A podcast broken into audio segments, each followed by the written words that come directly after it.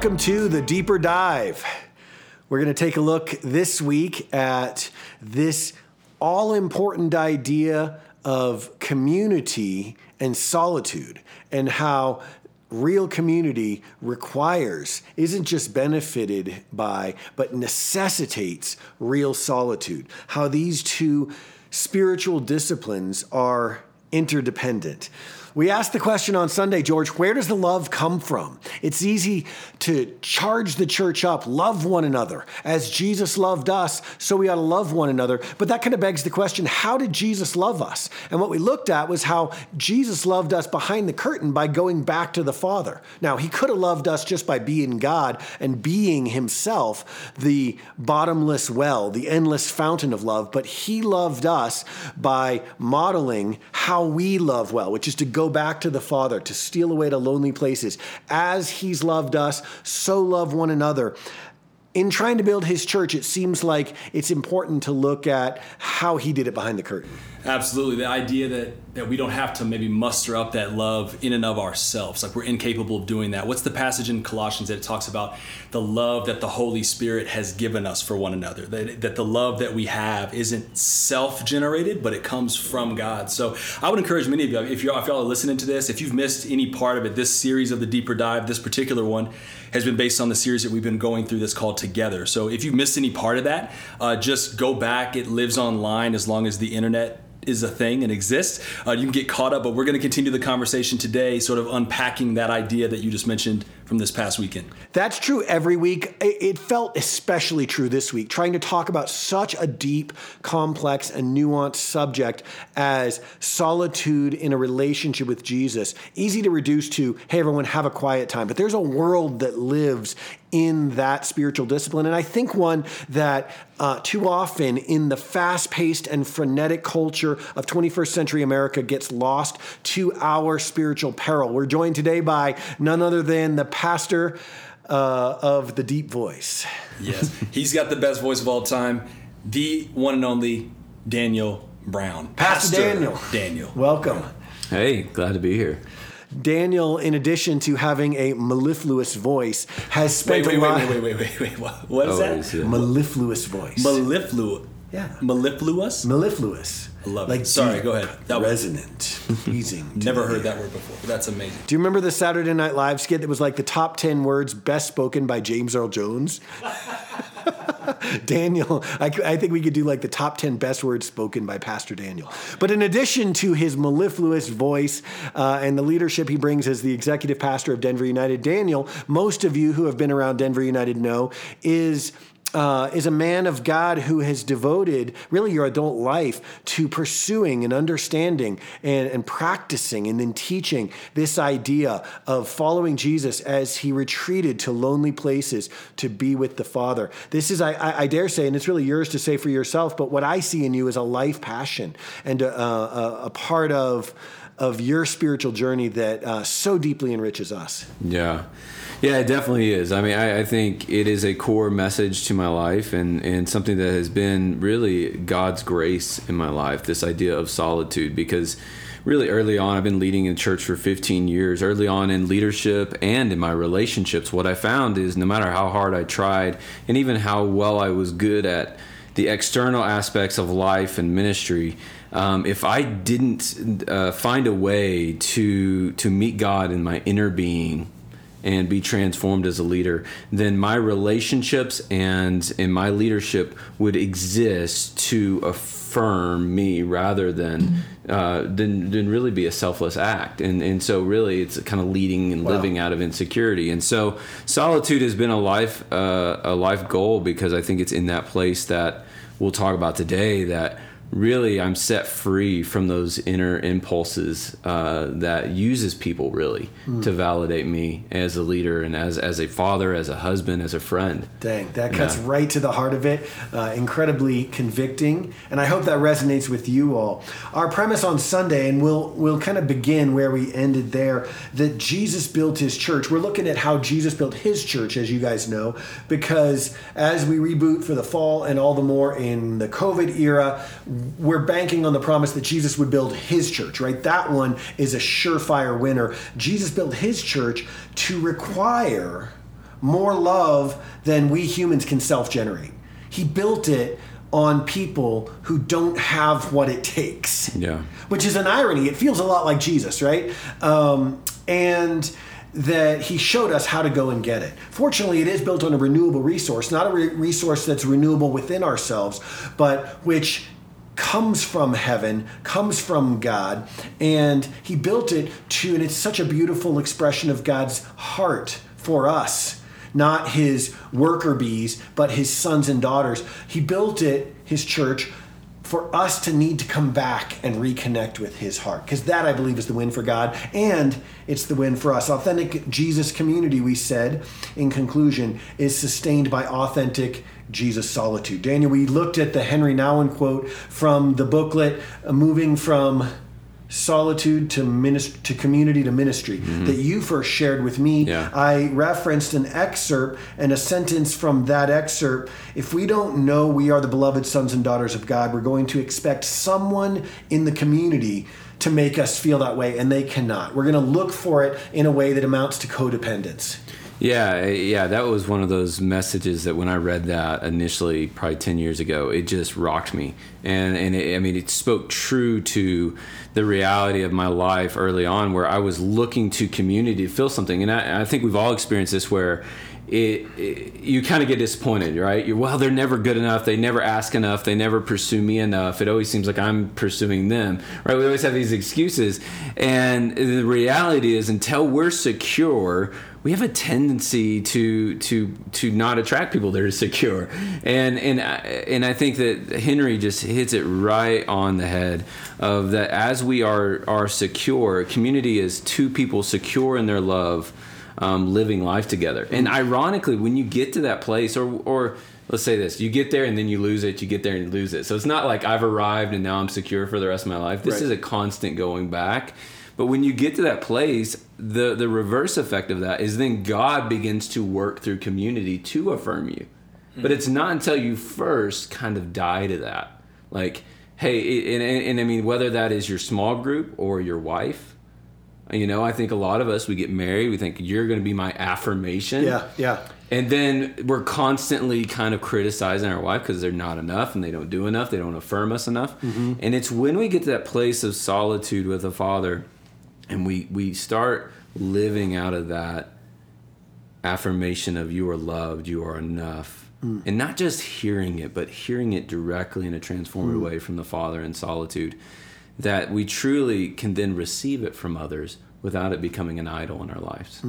Man, that idea um, is super uh, compelling, and I have to confess, super convicting. M- Mara used to say um, that we humans instinctively try to meet legitimate needs in illegitimate ways. And I think that's so often how community goes south. We're we're pursuing a legitimate need, but we're trying to meet it in an illegitimate way. We're trying to bypass God's way. And I confess that like that pokes at the heart because I have found myself doing that.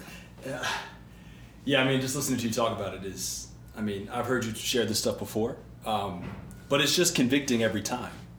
Uh, the, the realization that I look to other people to do for me what they are not built in and of themselves to do. But it's only once you have a bunch of individuals, and Rob, you sort of touched on this on Sunday, that are living out of a place of solitude with the Father that out of that place then we actually can begin to but it's we sort of want to to skip that and i, I don't know I, I don't want to get ahead of, of where we're going but in, in the spirit of the deeper dive man I, i've talked to a lot of people and wondered myself too at times of what that what that looks like like because i think solitude is probably more than spending the first five to ten minutes of my of my day reading my Bible by myself. I feel like there's something deeper to actually al- allowing yourself to live out of that place of, of solitude and communion with God. What would you say, Daniel, to somebody who is like, yeah, I want that, like, but how do I?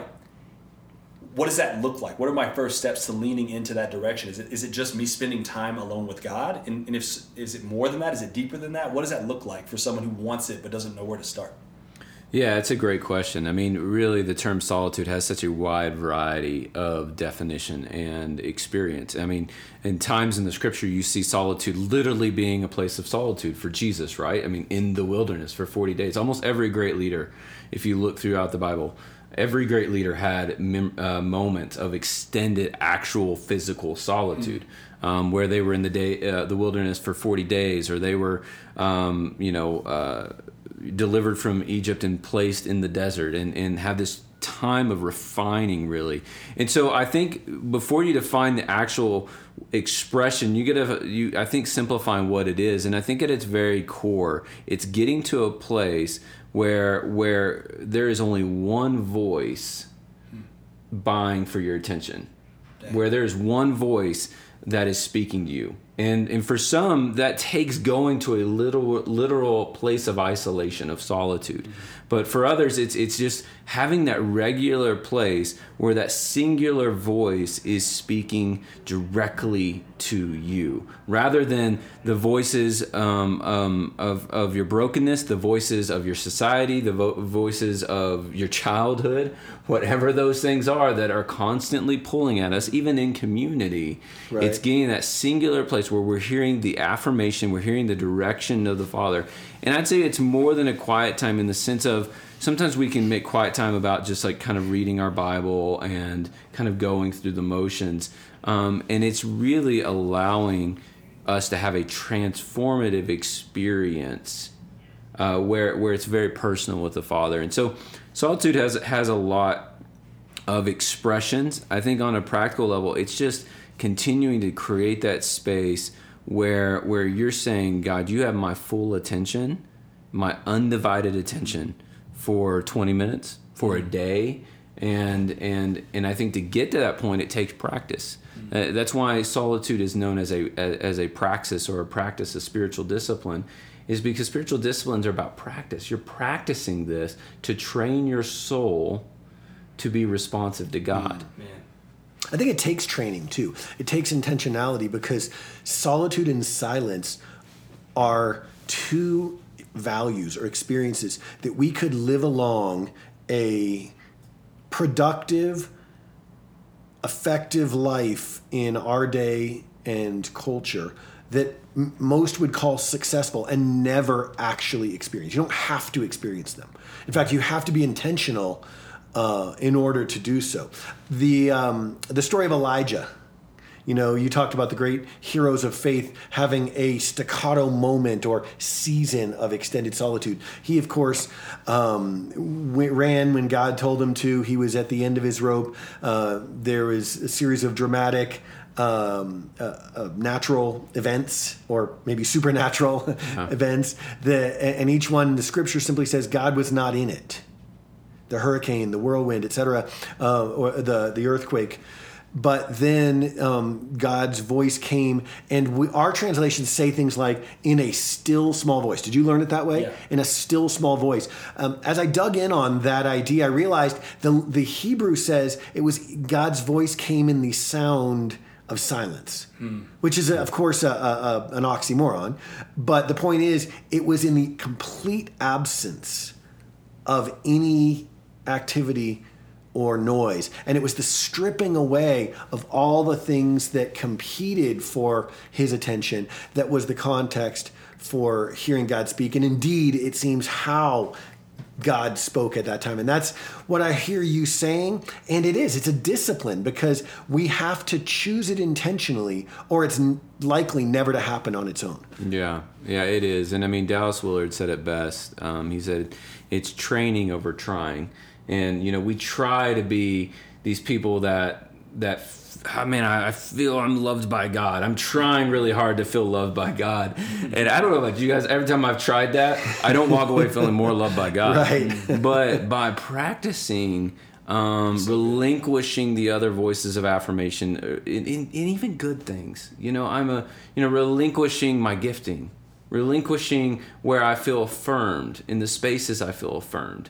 Um, I'm sure Jesus didn't feel affirmed in the, the wilderness. I felt he was starving. Nor did Jesus wait to go away to a lonely place Yeah. until there was a lull in his popularity. It was in the The crescendo hype. moment of so many people seeking him out that he had to like force the issue and sneak off under the cover of nightfall. I mean, you you strike something. I mean, uh, I mean, Elijah did the same thing, right? He's toe to toe with the king. Says there's going to be a drought. Next thing we know, God takes him and puts him in the wilderness. There is something parallel the fact that at the greatest moment of opportunity and ministry and life, um, often God will take us away into solitude so that the depth of our character can hold the weight of our leadership. Okay, so what I hear you saying is that among other things, the those moments don't come passively.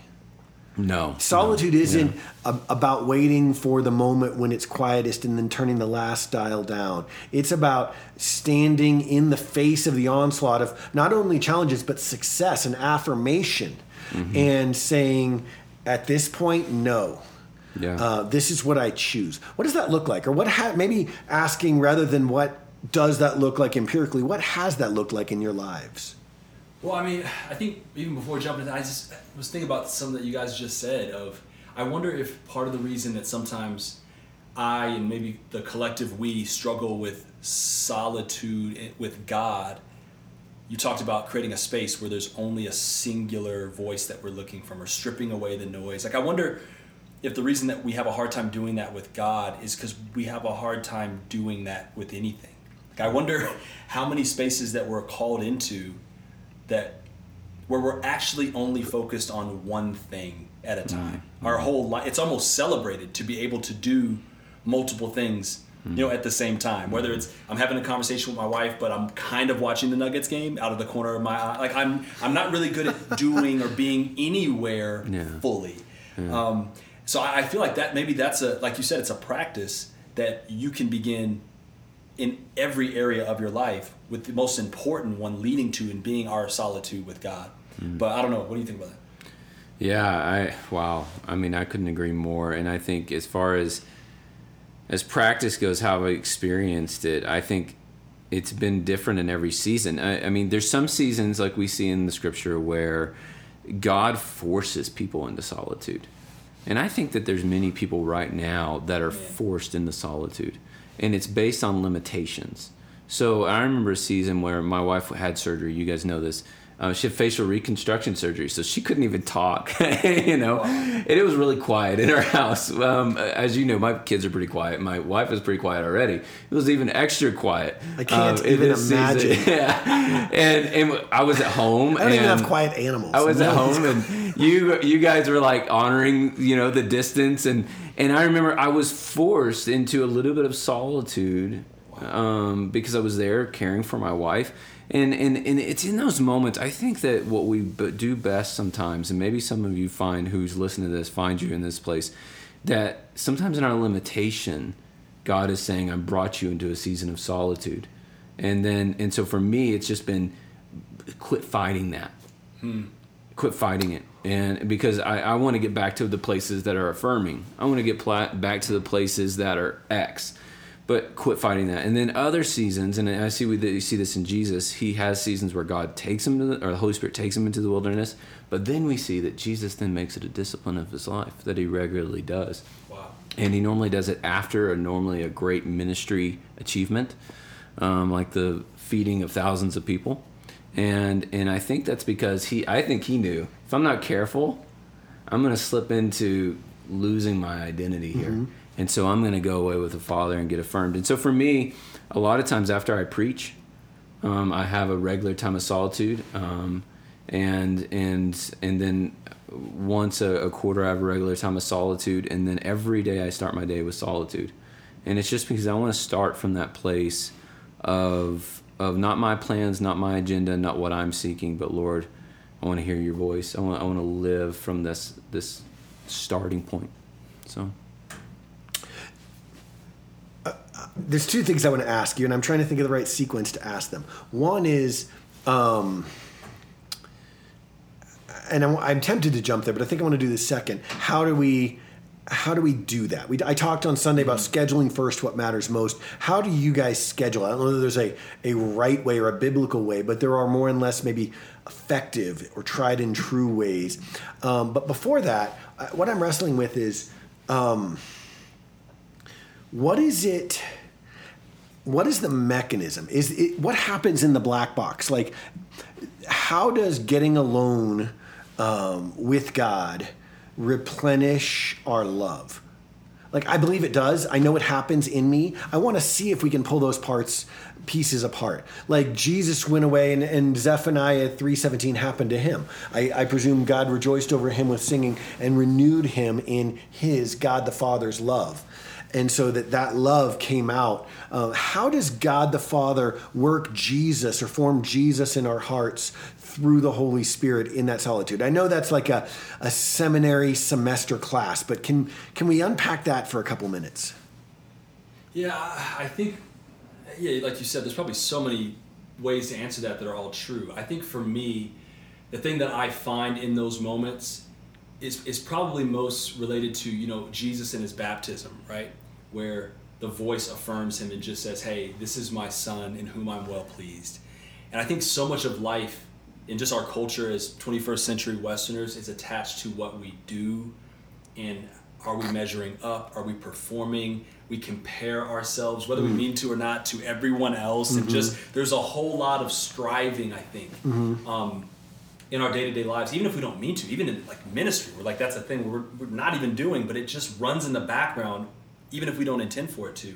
So for me, in those times where it's just me and God, just me and Jesus, I feel like it's that replenishing of, "You're my son, mm-hmm. and I'm pleased with you, not with what you do." And there's just like a a again, you have to do this every day, but there's just a weight that that that that lifts off of your soul that frees you up to be present mm-hmm. with other people mm-hmm. because I'm not trying to earn anything. God just reminds me in those times that He loves, that He's pleased with me. And it's not about yeah. what I produce, but it's about who He has created me to be in Him. Yeah, Daniel, you, you what in what George is saying, I heard echoes of your word earlier, security there's a security uh, in my identity that comes that gets refreshed when I'm receiving love from the Father. So it's less of coming to Him and Him giving me a restock of bullets of love to fire into the world, and more of His renewing me myself in His love for me, which opens the floodgates uh, uh, for my capability of loving others. Can you kind of expound on that idea of of how? Um, receive solitude and receiving God's love sort of builds up our security, our identity. Mm, yeah. Yeah, I mean, as so much of it is a mystery. I mean, I think it's it's creating space for the mystery of God to work in us. But I love the word you use, George. Of it's the only place that we stop striving. Right. You know, it's kind of like that place you get with your spouse after being married for several years, and you just get comfortable, and sometimes just being with each other in each other's presence, not needing to speak, mm. is some of the most affirming you know, the fact that I don't have to entertain you, I don't have to be clever, yeah. I don't have to be smart, I don't have to be funny, I don't have to be anything. I can just be beloved. And that is the sweet place of marriage. And I think that's where God, I think that gives us an image of what God is doing in those mm. moments is is is detaching us from our striving in those places. And I think so much of what we do is focused on what we call the active disciplines. And the active disciplines are so core to the message of the gospel. But the problem is, if not counterbalanced with the passive disciplines such as solitude, then then our our whole lives are are wrapped around our striving. Right. Yeah, the disciplines, the active disciplines without the passive disciplines can tilt toward striving mm-hmm. and performance mm-hmm. of religious duty. Yep. And over time, that sucks life rather than gives it. Um, what is a, so to the second question, um, what are some rhythms, some um, ways of scheduling first what we what matters most? Let's just say, for the sake of the discussion, that we've persuaded our friends and they're like, okay, I'm in. This matters to me a lot. Now, uh, what would you have me do? How how have you guys scheduled first? Uh, this priority in ways that have sustained and built you? Yeah, so uh, again, I, I might be some of the minority in this at times. Uh, I, I definitely believe in scheduling first, but sometimes first maybe signifies the time of day. I think there's also a, a value in scheduling around when your energies are the best. You know what I mean? So if Sure. you're someone who just hates the morning and you hate everybody in the morning, you know what I mean? Like maybe that's not your best energy, but maybe you find the time where your natural rhythm is feeling like the most life and you schedule some time at that point Yeah. where you where you can really devote yourself fully to God. So for me, sometimes that's that sometimes that'll fluctuate depending on the season I'm in. But I always want to schedule a time of day, whether it's at night before I go to sleep, in the morning So when I wake up. it's prime time for It's you, not time. First in the sequence of hours. You know what comes to mind is the the rocks and the sand illustration that we all did when we were youth pastors or whatever, where you put the the sand in first and the rocks don't all fit in. But when you put the rocks in first, the sand fills in around it. And so scheduling first, uh, I hear you saying means like um, giving the greatest, like the pole position priority uh, to what you've chosen to build life around, and then fill the other stuff in around it. Mm-hmm. Yeah, absolutely. I, and I think for me, it's it's been this idea of of I think uh, Peter Scazzero says it well of of running at a pace for loving union. You know, it is about my plan, but it's also my pace. I can plan it all day long, but if I'm running into solitude, I'm probably not going into solitude. That's so good. Like it, it is a posture of life that I strategically pace my life at, and I get off of that pace often. But then I have to return to that pace, and and and create this this rhythm of of constant returning to that solitude. And and so that does mean scheduling it for me. Um, i have a daily um, weekly and uh, uh, kind of monthly or quarterly um, way and the reason i say that it, it, it seems like that's a lot but honestly it becomes so second nature that you don't even know you're doing it. and the reason i think it's important to do it that often and that that um, as part of your rhythm is because it's kind of that like um, quantity of quantity of time equals quality of time. You know, we, we I've talked to a lot of people I coach in this, and they're like, "Man, I did it, and it was horrible. I couldn't focus, and there's all these things pulling at me, and I couldn't hear the Lord's voice, and I felt like He was distant." And and it's kind of like that time, like you plan one date with with your wife or with your son or your daughter or whoever, and you expect it to be like this really sweet time, but you haven't done it in two months. It's probably not gonna be that sweet. It might be okay, right. um, but you're probably not going to walk away going, man, my love tank is filled up. Um, you have to have a quantity of time Dang. because there's going to be a lot of times it stinks. So And and so and good. the more it becomes a part of your pace, and and just like something that you just do. Like I, I get up and I do it every morning, and sometimes God like really meets me there, and sometimes I'm like fighting to stay focused. Um, but the reason th- by doing that, what I do is guarantee that at some point Yeah. within this Right. month, I'm gonna have that moment. that And, uh, recurrence, that regularity, I think is uh, is another dimension of, of, of first of prioritization, and I think that maybe what God had in mind with the commandment around the Sabbath, you know, honor it, keep it holy, um, prioritize that time for its own sake, intrinsically, regardless of how it makes you feel on week one or on week 101. And um, I think then you're like, well, then why? What guarantee do I have? Well, the guarantee of faith that when we seek Him, we find Him. How many times have we sought God, taken Him at His word, and found Him? This is one more. It's just one that flows so against the current of our daily life, most of us, and our culture, that it feels like a bigger step of faith at first. You mentioned though that daily, weekly, quarterly rhythms seem awfully like heavy-handed until it just kind of becomes second nature. I would suggest that there are loads of things we do daily, weekly, quarterly, and annually that don't feel heavy-handed at all because we don't really think about them. We wouldn't not like like oral hygiene. right? No one ever thinks, "Oh my gosh, what a what a gotta burdensome teeth routine! I got to brush my teeth again today. I got to go to the dentist. I just went to the dentist six months ago. You know, um, these are these are rhythms of life, Yeah. so and I think God designed our spiritual life to function and thrive on similar rhythms, is it okay that it doesn't feel natural or, or wonderful at first? Oh yeah, absolutely. In fact, I would say it's not going to feel wonderful, and I would say in general, it doesn't feel wonderful. I, I think we often think of solitude and we think of vacation. We think of like resting in a hammock. And, and granted, there are times where I have had wonderful naps during solitude, so don't get me wrong.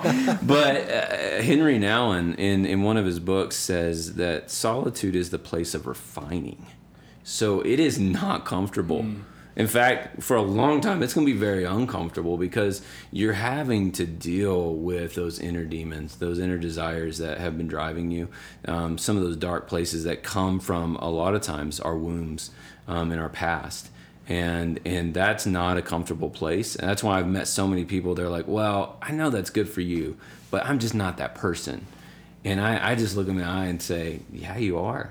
Because you need to go to that place for healing and refining, mm. even if it's not enjoyable for you. Right. In fact, the more, the less we self-identify as that person. in other words, uh, the more unnatural that is, probably the more important it is as a spiritual priority for us. Uh, well said. Absolutely. Man, we could talk about this one on and on. This is, and, and indeed we will. This is a part of um, the the normal Christian life and a conversation that we'll keep having in a hundred different faces. Uh, thanks for taking time to to dive a little deeper in it, unpack it, demystify the idea, uh, make it plain and accessible, and, and, really compelling. Danny, would you pray for us as we close? Yeah, absolutely. God, may we be people of both community and solitude. And Lord, may out of the love in which we experience in the quiet and still and isolated places flow out of us into our community and into our relationships. Lord, I pray over everyone listening to this this morning that your Holy Spirit, just like it led Jesus into the wilderness, would lead them, that they don't go alone. It may be scary for them, to go to these places to face these areas of their hearts, but let them know that they have a companion in the Holy Spirit who guides them into the wilderness, who's there with them in these places of solitude. And that God, that even though it is refining, it's refining to make us the people, the men and women you've called us to be. And so, Lord, I pray that, that those listening today would enter with boldness for the sake of the world and for the sake of their own souls and what you want to do and the transformation you want to bring. In your name we pray. Amen. Amen. Amen. DB, Pastor Daniel, thanks so much, man. Give us so much to to think about, to pray about, and I just pray everyone that's listening to this, man, let's take what God has spoken to us today and pray what's next for us. How does God want to lead us deeper into this place of solitude with him. So thank you all so much for joining us. This has been the Deeper Dive. Thanks for listening. We'll see you on here next time.